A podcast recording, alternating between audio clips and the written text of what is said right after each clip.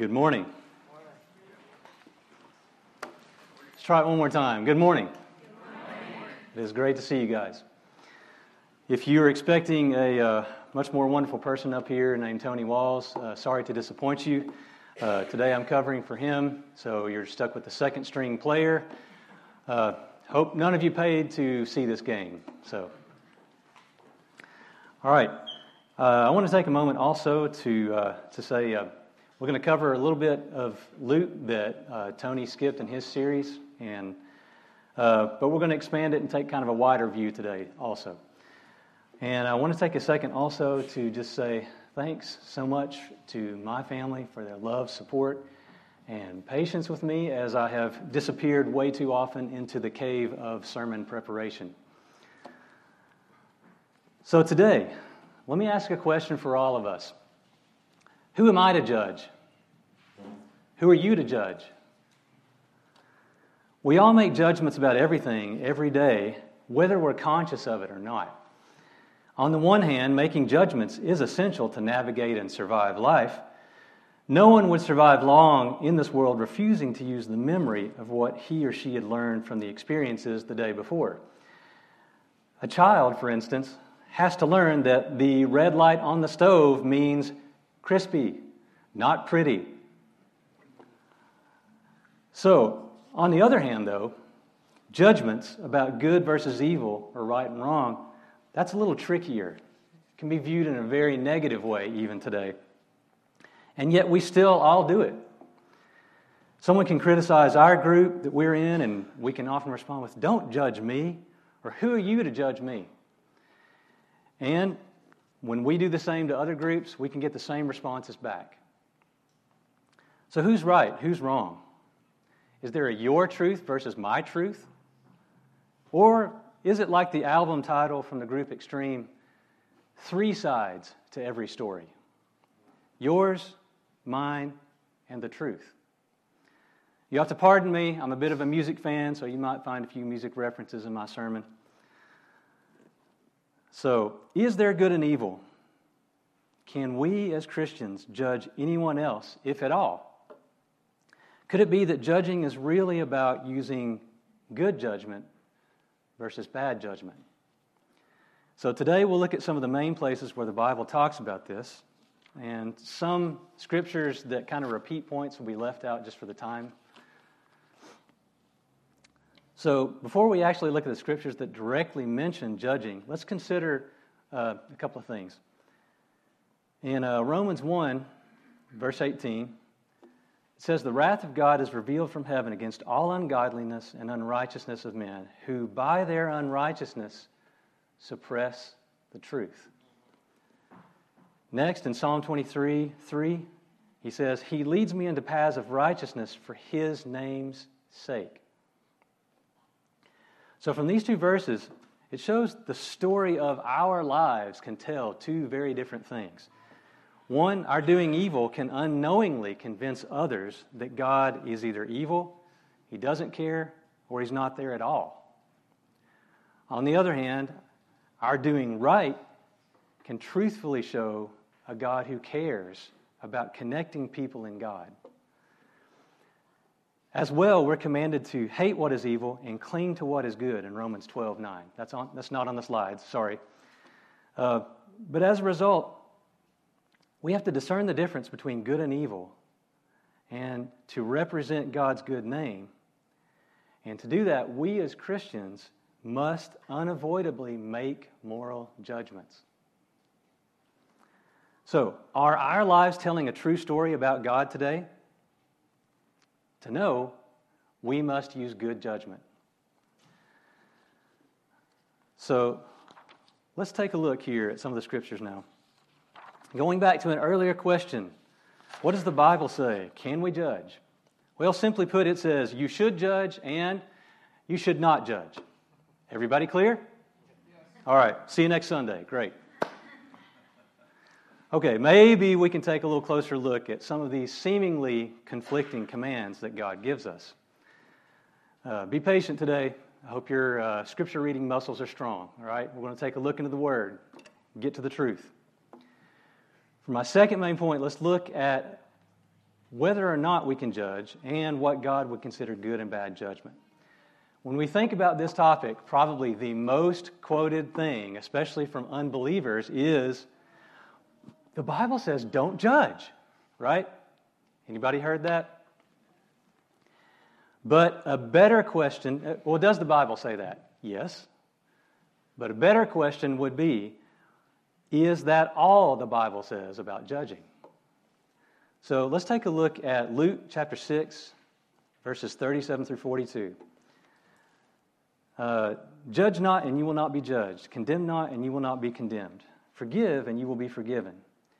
Give, and it will be given to you a good measure, pressed down, shaken together, running over. It will be put into your lap. For with the measure you use, it will be measured back to you. Can a blind man lead a blind man? Won't they both fall into a pit? Why do you see the speck that is in your brother's eyes, but don't notice the log that is in your own eye? How can you say to your brother, Brother, let me take out that speck in your eye, when you yourself don't see the log in your own eye? You hypocrite, first take the log out of your own eye, and then you will see clearly to take out the speck that is in your brother's eye. So, this passage does not prohibit judging if you look at it. It simply points out one of the most important rules for good judgment no hypocrisy. So, judgment based on hypocrisy destroys the greatest things to God love and family. And judgment without this is fully based on love. There's, there's a writer named Matt Smethurst, and he says about this uh, scripture that Jesus condemns, quote, a readiness to magnify the errors of our neighbors and make the worst of them. Self righteousness is the art of always being bothered most by someone else's sin. End quote. So, self righteousness is truly the fruit of hypocrisy. Next, we can see that God deals with hypocrisy by two things being spiritually locked together your neighbor's test score and your test score. The standards you use for finding good or evil are automatically applied to you at some point as well.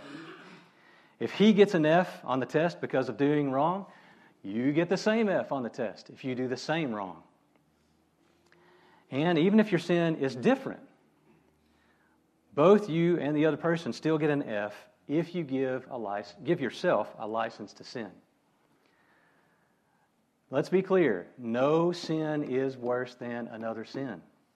Because every sin did what? It nailed Jesus to the cross. It required him to do that. That was the only way death to take it away. So let's be clear on that, especially as we go forward. As well, the spirit behind your judging and others' judgment of you will also be locked together. If there's a smile and laugh as you tighten the screws on someone else, the same screws will be applied to you. But if you seek understanding with compassion, you find the reality of the situation, or if you give him or her the benefit of the doubt, if you forgive or even help that person through sin, then the same happens to you. Truly helping your brother or sister with a speck in the eye is only good if you also can see. Otherwise, you're just poking out the eye. So, Jesus did not say again, leave the speck in your brother's eye. Otherwise, that would just make them go permanently blind. He did say, Take out the speck, but only after you and I have honestly seen and admitted our own sin and our need for God's help. So, if no hypocrisy is one of the greatest rules for good judgment, what can we do about it? There are two things. First, how does hypocrisy overcome someone? Hiding sin, ignoring sin, or even failing to check ourselves for sin are all signs of growing pride. Pride will repel people like skunk spray on a dog. Pride allows the power of sin, which is the death of pretty much anything good, to prevail. Pride separates love from our brothers and sisters in need. And in the end, pride makes us so high above others that it's impossible to reach our hands down to help them. And, it's, and no one can reach their hands to us and help us. Instead, all we can do on our high place is point with our accusing fingers down at those below us. At its worst, pride requires us to hate others for their sins so that we can hate ourselves less for our own sins. How are we able to show God's love in this state? Clearly, hypocrisy suppresses the truth of Jesus' love for helpless sinners like all of us. The second thing we should understand about hypocrisy is how to overcome it. Honesty in confessing our sins with other believers is a sign of humility. Humility will draw others like lost and hungry hikers to the safety and comfort of a warm campfire. Most importantly, humility puts us on the same level as everybody else. Then, how much easier is it for them to reach out their hands to us or us to reach out our hands to them? We're on the same level. Coming together as a family is possible then because I am no longer the center of importance. And through any sin struggle, we are in this fight together. So, how about this? Instead of shooting our wounded, could we dress each other's wounds on the battlefield until we all make it back to the great physician and get his help? A third main point for how to judge comes again from Jesus in John 7. So let's look at that. This is verses 15 through 19 and 21 through 24.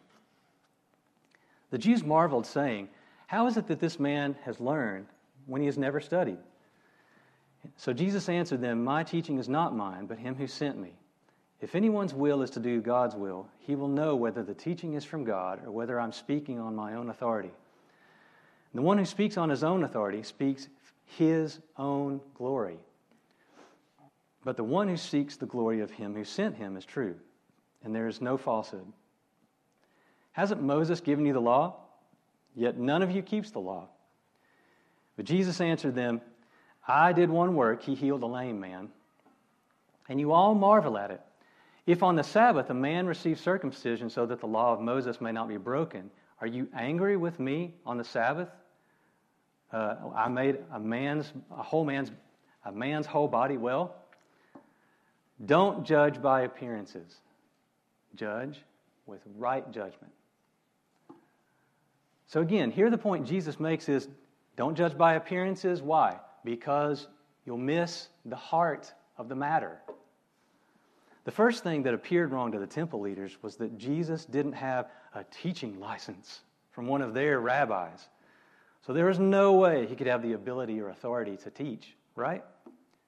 Today we might say something like, How can God use someone like that?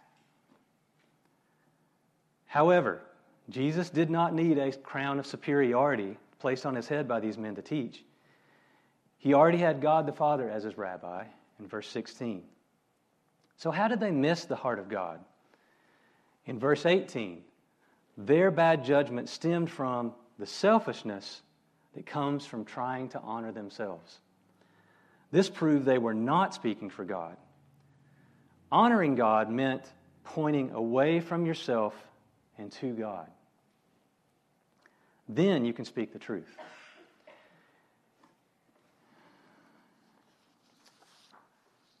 So, back, uh, one more point here. Uh, I think the greatest failure the temple leaders had here was because they completely missed the whole point of the law.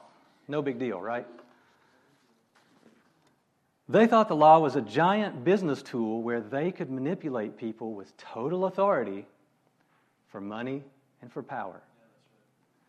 Above all, the law meant for them that to do what they said was the same as to do what God said.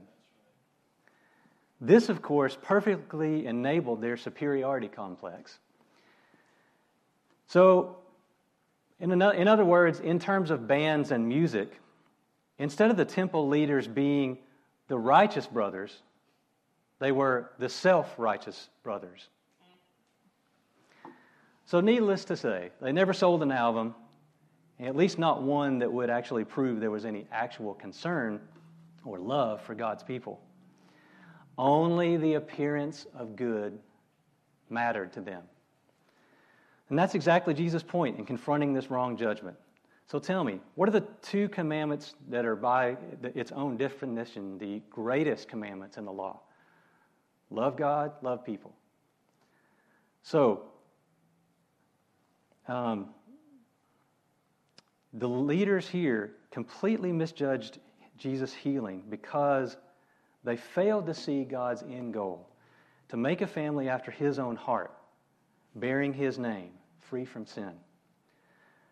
The law was made for the people's good. The people were not made just so that the rules could have somebody to follow them. Jesus and the temple leaders saw completely different things in the same situation. Why? Because what their hearts were set on determined what they saw. So, do we have the same lenses to see what Jesus sees? Let's take a look at two photos next. And I want to ask you, in this, this, these two photos here, which photo has the people that you would want to have influence over your children? Which one is a good example? Which one is bad? Which would you welcome into your church? Well, the guy in the suit looks pretty respectable, trustworthy, educated. Surely, if your kids followed down this road with this guy, they'd end up just as good, right? And the rock and roll band, anything but respectable. Certainly, they would lead your kids into the party scene of sex and drugs, drunkenness, all kinds of wild living.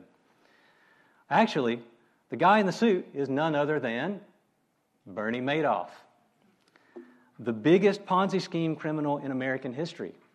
He ended up stealing 64.8 billion from investors.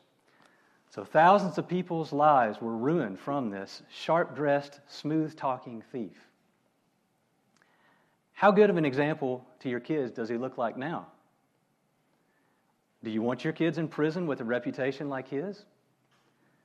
How could someone looking good like this guy have been so much misjudged? Should we be afraid to dress in a suit because people will think we're a thief like him? That's the logic that some people have sometimes on the outside, looking only on the outside. So, who are the guys in the other picture? They're an 80s rock band called Stryper. And con- contrary to what some believed, they filled most of their songs with a clear and bold message that Jesus can save us from our sins. They weren't perfect, but they told young people that they didn't need drugs to help them push on. And Jesus could fill that void. Amazingly, this message was shared with hundreds of thousands of young people and who were very into evil and darkness. And many of them would likely have never set foot in a church to hear about Jesus. Then, as to this day, these guys throw out Bibles at the end of every concert to the crowd. Stryper was ridiculed and called evil by some in the church at that time because they looked and sounded like other bands who were promoting evil. But were they evil? Were they misjudged? How can we know? Again, don't judge by appearances. Judge them and others correctly. And Jesus showed us how. We should look at the heart. But how do we do that more specifically? Let's look at Luke chapter 6, verses 43 through 45. For no tree bears bad fruit, nor does a bad tree bear good fruit. Each tree is known by its fruit. So, here again with Jesus, the heart is the heart of the matter. Look for the fruit of God's Spirit and His works to come out of good people. If you see them, don't call them evil only based on external things like looks or how much guitar is used. If you do, you may miss God's moving among you, and you may also be found calling God's moving something evil. just because of the people he chose to move through. Yes, any of us can try to rightly judge someone and be fooled by a faker, and genuine followers of Christ can still wreck their lives by getting into a life of sin. However, that never lessens the importance of still looking as best we can at the heart with the guidance of the Holy Spirit, not just the outside of someone's life. After all, think about King David. Great guy, right? Well, don't forget, he was an adulterer and a murderer. And yet, he was still called a man after God's own heart. He was forgiven, and he gave many humbled sinners everywhere hope in his Psalms. His overall life, even though imperfect, still showed the fruit of God's presence in his life. So, to say things in a different way, as a Christian comedian once said, God didn't come to change my shirt, He came to change my heart. So, moving on, Jesus had the most famous speech about judging, but Paul wins when it comes to the most confusing things said about judging. In one book, six chapters, he goes back and forth saying, Do judge, don't judge, do judge, don't judge. So, let's take a quick look and see if we can figure out Paul's reasonings behind these. So, next, in my fourth main point, don't judge out of your mind. God will think you're crazy. Do judge out of God's mind. The world will think you're crazy. Judging what's valued in human hearts apart from God brings bad judgment, and using what's valued in God's heart leads to good judgment. So let's look at 1 Corinthians 2, verses 15 through 16. Spiritual person judges all things, but is himself to be judged by no one. For who has understood the mind of the Lord so as to instruct him? But we have the mind of Christ. So here, spiritual Christians can make judgments in good ways, but how can they be exempt from judging others? Kind of sounds like a double standard to me, right for hypocrisy. However, Jesus has already told us we can help each other remove sinful planks and specks. So, to understand this little bit, look at the other verses in the context. That's a good rule of thumb in general, anyway. 1 Corinthians chapter 2, now verse 10, and then 12 through 14. These things God has revealed to us through the Spirit, for the Spirit searches everything, even the depths of God. Now we have received not the Spirit of the world, but the Spirit who is from God that we might understand the things freely given to us by God. And we impart this in words not taught by human wisdom, but taught by the Spirit, interpreting spiritual truths to those who are spiritual. Now, the natural person does not accept the things of the Spirit of God, for they are folly to him, and he is not able to understand them because they are spiritually discerned. So here Paul is contrasting believers who have God's Spirit and unbelievers who don't. Those with the Spirit can understand God's ways and desires. So, as a result, out of God's mind, unbelievers, I'm sorry, believers can make good judgments. However, when unbelievers without the Spirit judge Christians as they live like Christ, unbelievers' judgments are not accurate, binding, or defining. They use the world standards and so are disqualified from rightly judging. Without the Spirit, they are out of their minds. So let's look next at uh, 1 Corinthians chapter 3, verse 1 and verse 3.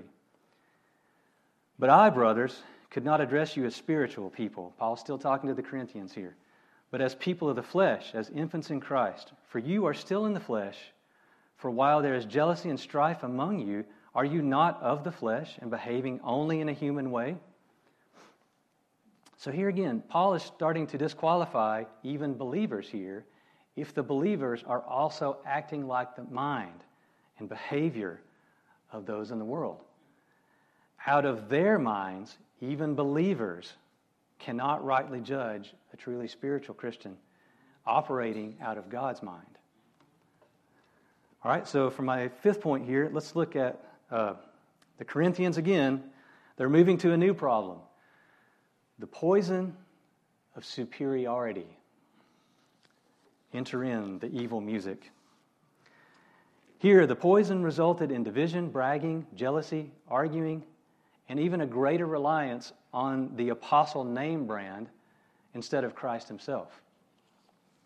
So 1 Corinthians 4, verses 1 through 7 says, This is how one should regard us Paul, Apollos, and Peter. Eh, that's who he's talking about. As servants of Christ and stewards of the mysteries of God. Moreover, it's required of stewards that they be found faithful. But with me, Paul, it's a very small thing that I should be judged by you or any human court. In fact, I don't even judge myself, for I'm not aware of anything against myself, but I'm not thereby acquitted. It's the Lord who judges me. Therefore, don't pronounce judgment before the time, before the Lord comes. He will bring to light the things now hidden in the darkness and will disclose the purposes of the heart. And each one will then receive his commendation from God. I've applied these things to myself and Apollos for your benefit, brothers, that no one may be puffed up in favor of one versus another. For who sees anything different in you? What do you have that you did not receive? And if you received it, why do you boast as if you did not? So, again, if we only look at verse 5, it seems to say, never judge because that's God's job, right? While only God can see all the hearts and minds to judge perfectly, he will have the final judgment, yes. Other verses have already shown that we too should judge rightly. So, what in the world is Paul saying here? You have to look closely here at the real problem. Again, the church ranked apostles based on superiority so that they too could have superiority. To confront this, Paul shows them there's nothing for them to hang their pride on, and the apostles and followers have done nothing, been given everything by God. So instead of looking for the rewards of human ranking, true Christians, the scripture says here, should look to God for their rewards of faithful service. Superiority can quickly lead to the cult of personality. Then, as today, the messenger of God's salvation can be seen as the Savior, whether or not we consciously admit it or, to, or not. Superiority suppresses the truth of God's love for everybody without favoritism. Uh, Matt Smethurst again had some good comments on this. He said, For the superior church, quote, we alone in this church have all the correct theology and know how to do church. We assume we have it all together.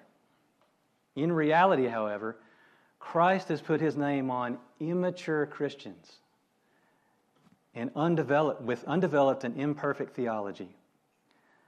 A church that is humble and focused on Christ can acknowledge shortcomings and be open to learn from and even work with other parts of God's church at large. By standing on God's Word, the best we know it now, we can acknowledge some things in the Bible are just not clear. And it's okay to have differences of opinion about non essentials of the faith. End quote. Things like music styles, carpet colors, all those things that have split different churches. The worst part of the church of the superior is that it gives us license in our own minds to hate and degrade and tear down anyone or any church that is not superior. So, can we care less about being superior in our doctrine and more about connecting people with Jesus?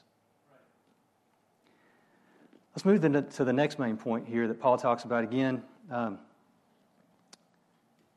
the next part, Paul is trying to protect individuals and the church family because one Christian sin can affect the rest of the church as well. Let's look at 1 Corinthians chapter 5, verses 1 through 6, and then 9 through 13. Uh, I'm just going to hit a couple of highlights real quick for time's sake. Here's the story for this. In their church, there was a man who was having sex with his father's wife. And the church, instead of putting him out, they were kind of proud about it. And so Paul here said, I have already, from a distance, pronounced judgment on this person. He is making judgments here. And he says, I'm going to give this man over to Satan for the destruction of his flesh, so that the spirit may be saved on the day of the Lord. So he's doing this to a believer.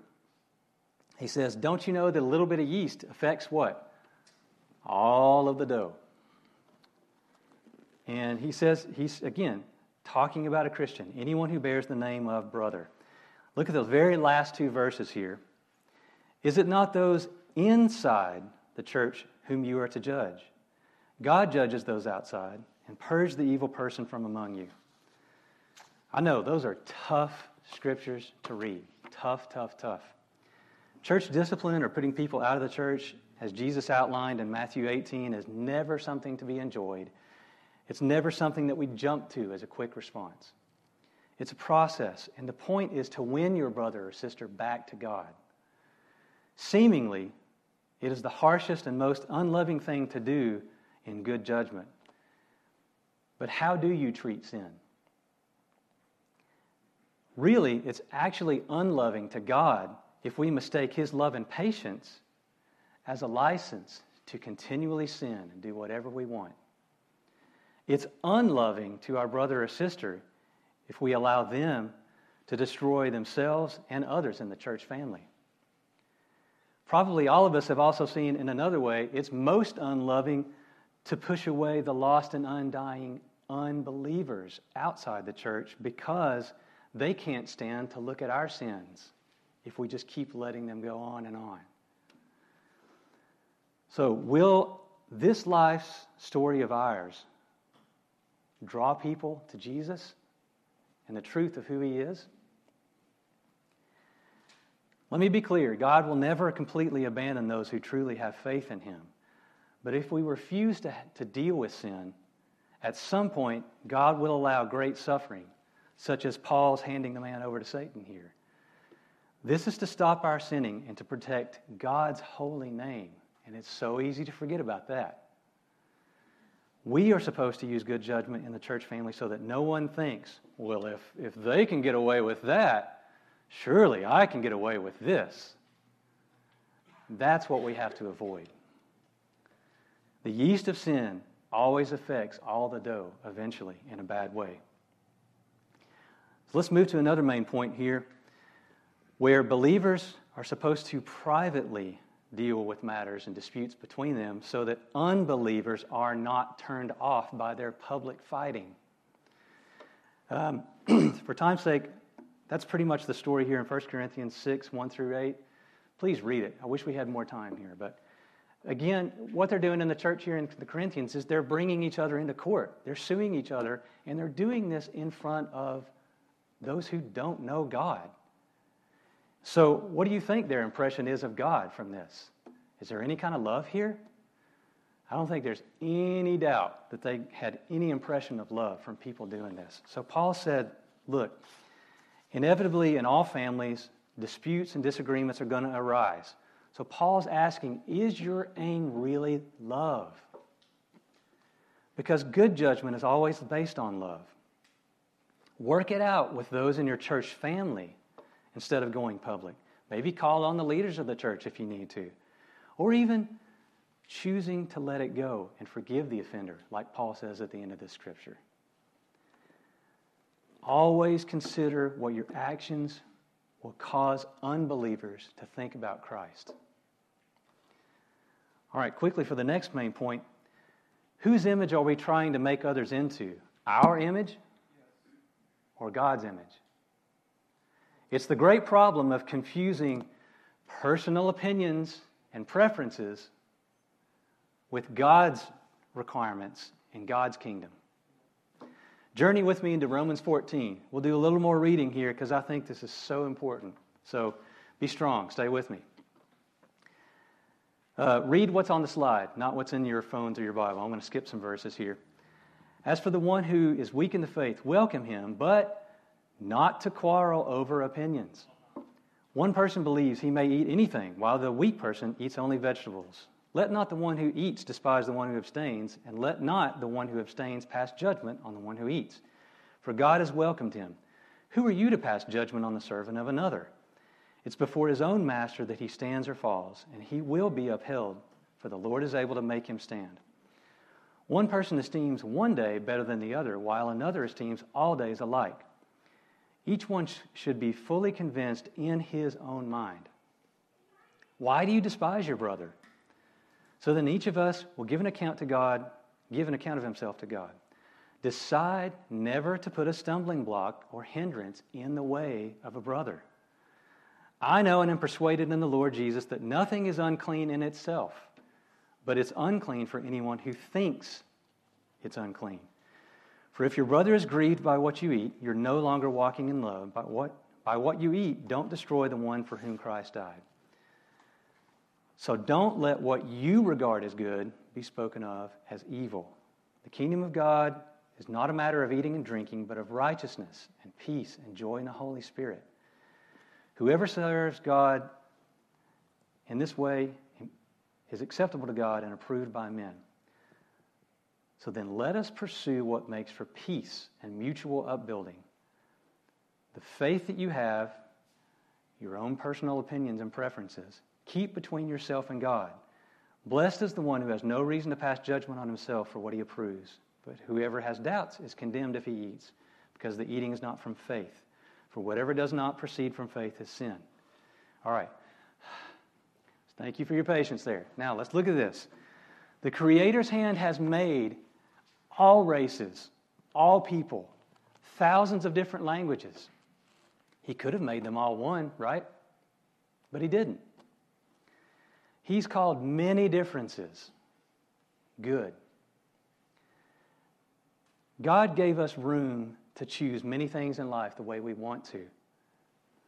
God is not a micromanager for every little decision, and neither should we be. In fact, God tells us not to even be busybodies, sticking our noses in everyone else's lives where they don't belong. That's 1 Timothy 5, 5, verse 13. It's not on the slides. There's several places that say that. Things like, your kids are in public schools? Your kids are in private or uh, private teaching? You're doing it at homeschooling? Are you really parenting like a mom should? What's wrong with you? You're still single. All of these things. Maybe we should think that minding our own business might prevent a lot of unnecessary hurt from reaching people with feelings just like us. Above all, here, if something is not clearly explained as sin in the Bible, it's an opinion or a preference. Watch out. If we are arrogant enough to step into God's place to make everything and everybody like us, we are defacing and devaluing God's art of variety. Just because someone does something different from us does not make it bad or in need of correction. Certainly, Paul says there's no grounds for hatred of someone different. Hold your personal preferences and opinions with the freedom to live them and the conviction that they are beneficial to you. There's no need to let others talk you out of them, and yet, respect the same in others too. Never force your preferences on others. Don't rub the freedom of your preferences in the faces of others while you're around them, too. So, as you are considerate in this way, this is what love looks like. Again, are we making people like us or like Christ?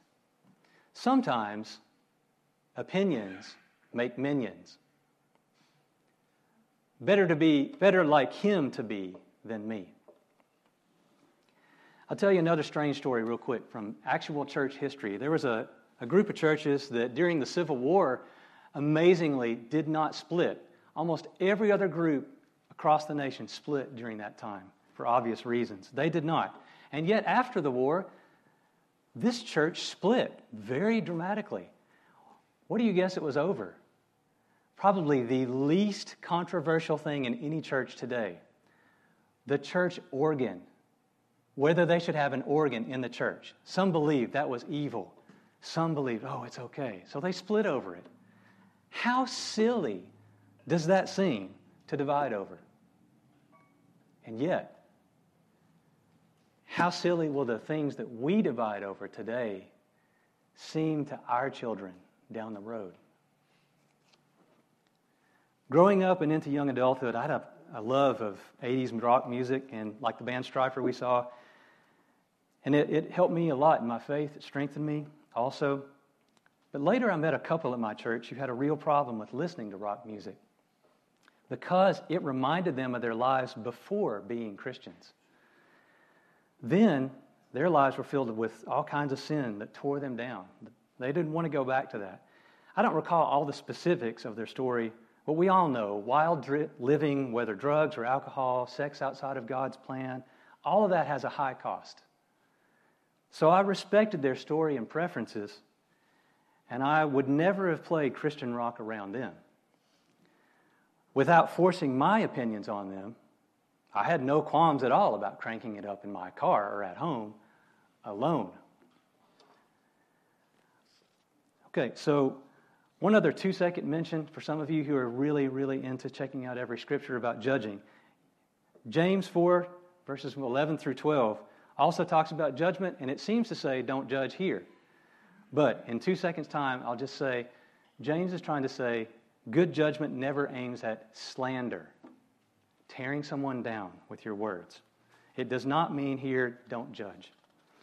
All right, so let me end on a few personal notes here.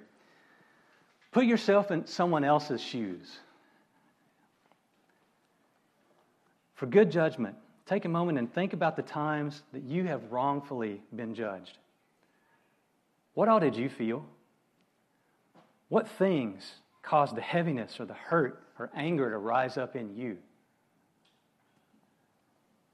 Here, let me give two poor methods of judgment that commonly cause these feelings and push away well meaning friends and God.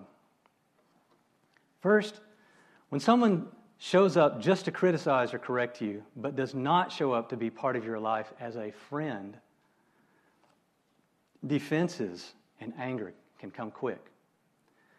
To avoid this, ask yourself if there were nothing to fix in this person, would I still get together with this person to talk or hang out? If you say no, then do you honestly care about this person or are they just a project? Guilting or blackmailing them won't change the heart either. It's just amazing how we Christians can forget that in any normal relationship, you have to earn a place to speak into someone's life. That means spending time with them, caring, sharing life together, opening the heart. One of my favorite quotes, even though I always forget who said this, is People don't care what you know until they know that you care. So, how much time do you spend praying for this person? Or do you even know what their needs are? You and I must invest in these things to have family and friendship. Then we can speak the truth in love, as Ephesians 4:15 says. We can do this actually because we care about the person and not just because it's our church duty. On a quick side note, unbelievers are people like you and me too. They respond to these same things that we just talked about. Jesus himself said he came to seek and save the lost. He hung out with these people and ate with them, even the untouchables and the despised people in that culture. He did not remove himself from those dirty people. So when we, however, try to clean up those people so they'll be good enough for God's grace, it's not grace. So we can write off sinners because they, or we can't write off sinners because they think sinning is normal and because we feel uncomfortable around them. So we can't say things like, well, if they'll dress in the right clothes, like me, or if they'll clean up their bad language and stop talking about immoral things so I can be comfortable, and if they will use their willpower without the Holy Spirit to stop acting like the unbelievers that they actually are, then we can lower ourselves to be around them. We don't say that, but I know I think that sometimes, and it's so wrong. So, in the right way, Could we show love the way we sing about it here at church? Unearned and unconditional.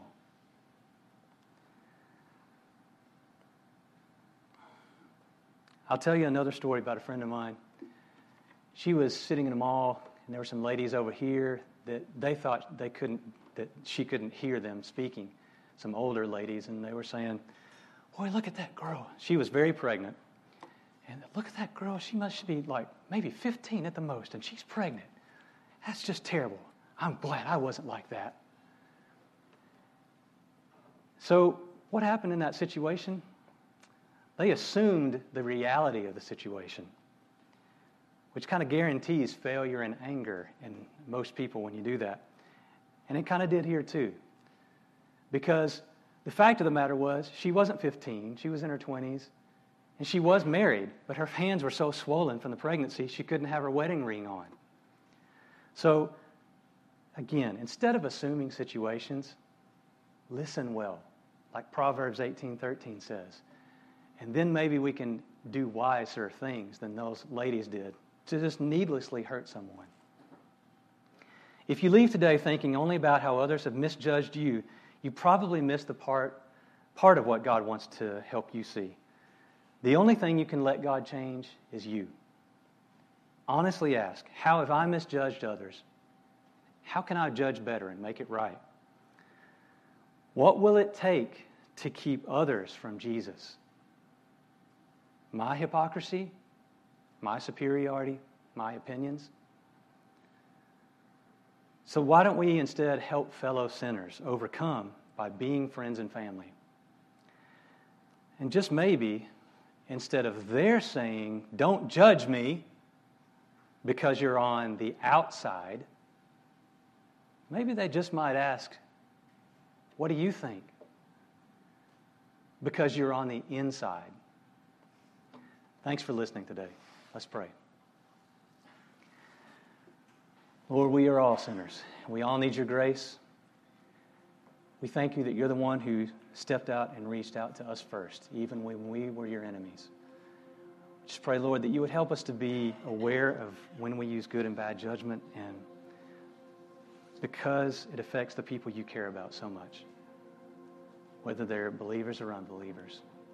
So temper our words guide our hearts and our minds to be like the mind of Christ. We love you in Jesus' name.